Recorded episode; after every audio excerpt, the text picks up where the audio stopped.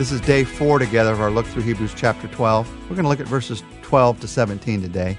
Yesterday, we began looking at this concept of discipline and how God disciplines our lives. And one of the reasons God's discipline of our lives is so important is it helps us to focus our lives. With no discipline, you have an unfocused life. That's true of a child with their parents, but that's also true of us with the Lord.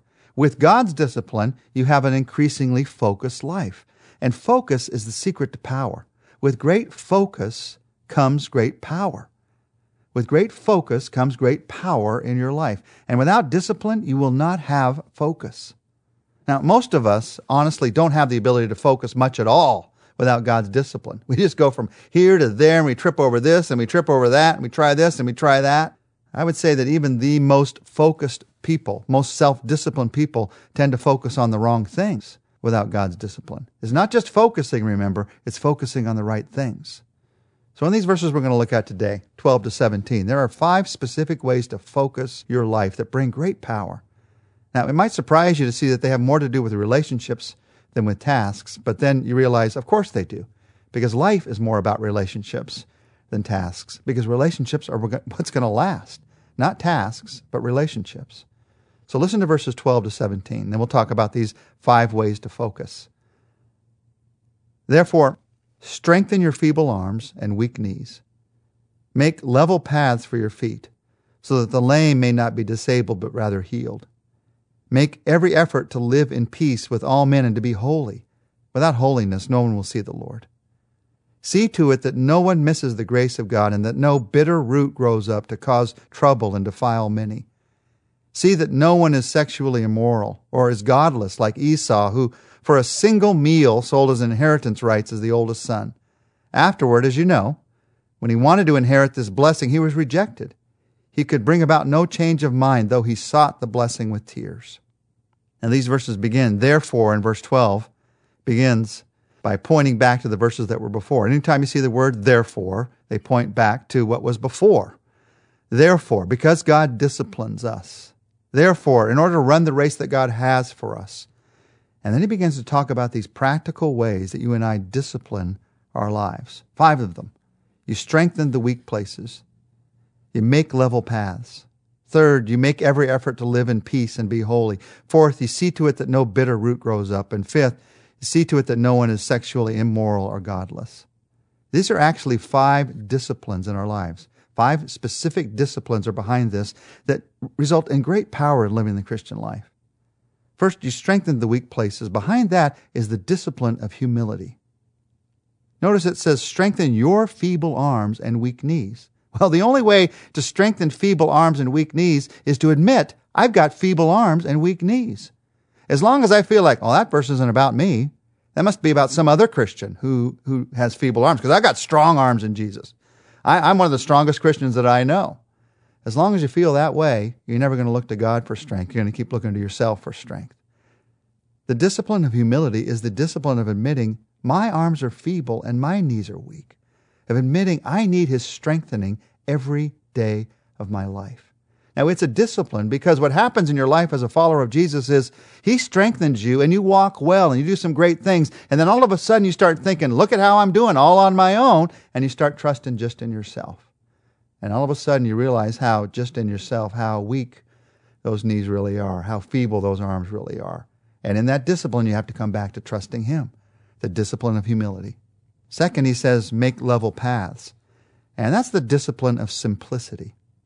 Make level paths.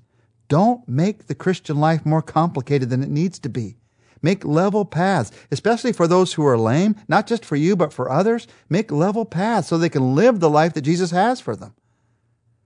The goal is not to make the Christian life seem like it's climbing some spiritual Mount Everest.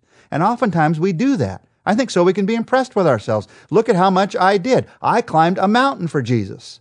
And these verses say, no, just make a level path and walk it for Jesus. We got to recognize that his yoke is easy and his burden is light.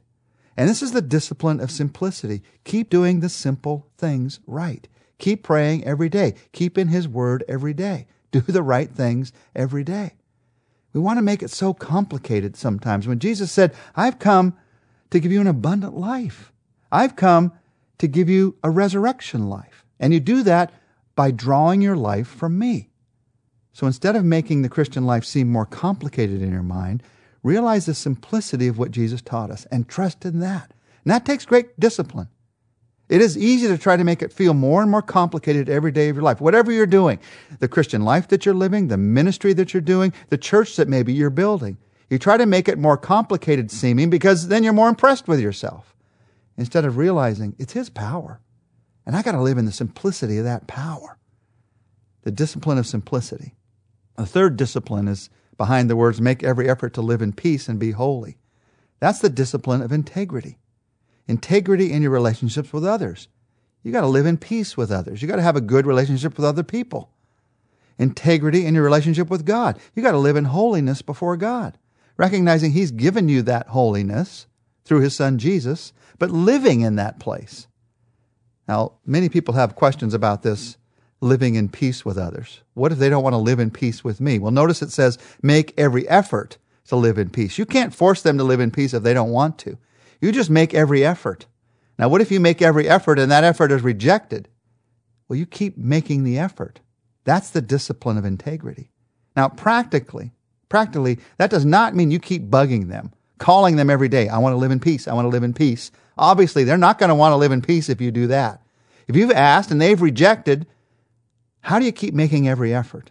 The way you keep making every effort then is you keep the door open in your heart. You let them know, hey, anytime you want to call, I'm available. And when they call, make yourself available. The temptation is, hey, they rejected me. I'm going to reject them and see how they feel about it. No, you humble yourself and you have integrity and you accept them. You make every effort to live in peace with others. You make every effort to live a holy life before God.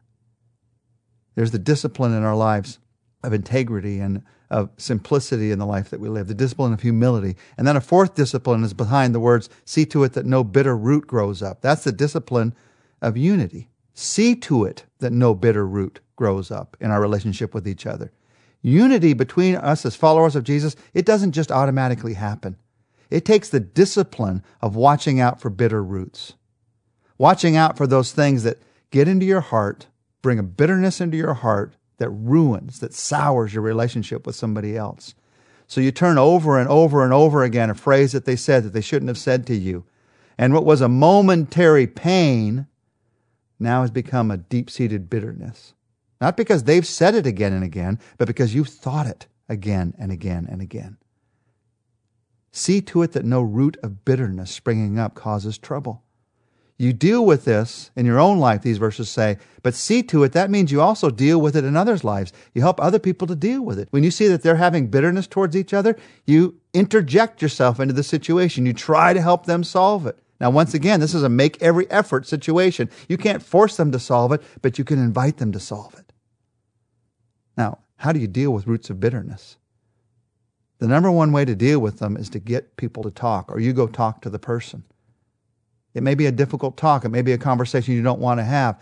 But that conversation you don't want to have, the difficulty of that conversation, is light years better than you living with that bitterness the rest of your life, even the rest of this day, even the rest of this year or month.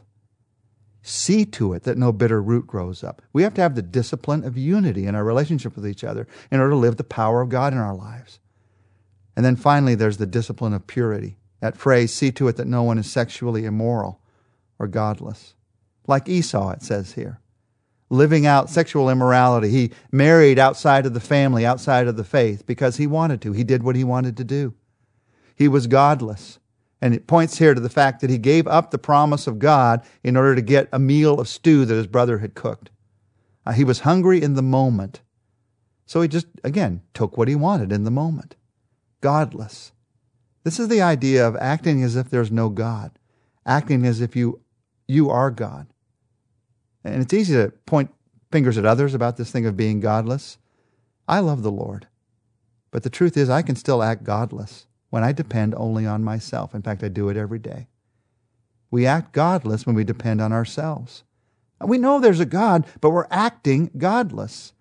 We're acting selfish. To act selfish is to act godless. Now, these disciplines we've just talked about humility, simplicity, integrity, unity, purity. These are the secrets to living with power in your life. Discipline creates focus, and focus creates power. And when I live with humility, that focuses my life on Jesus. When I live with simplicity, that focuses my life on Jesus. Integrity, unity, purity, that focuses my life on Jesus. And that's where the power is. I invite you to join me in this prayer. Father, I pray that you'd help me to live with power today. I pray that you would strengthen me through your Spirit, through your Son, to live with humility, to live with simplicity, to live with integrity, to live with unity, to live with purity. I admit I need your strength to do this. And I, I don't want to make things too complicated. I just want to do what you've given me to do today. So help me to live at peace with others and help me to have a sense of holiness before you. Help me to make things right with others.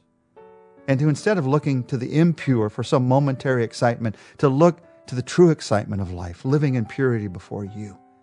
I'm going to live like there's a God every moment of this day because you are a God in heaven who I can trust. I pray this in Jesus' name. Amen. Tomorrow, we're going to see together why Mount Zion is a great place to live.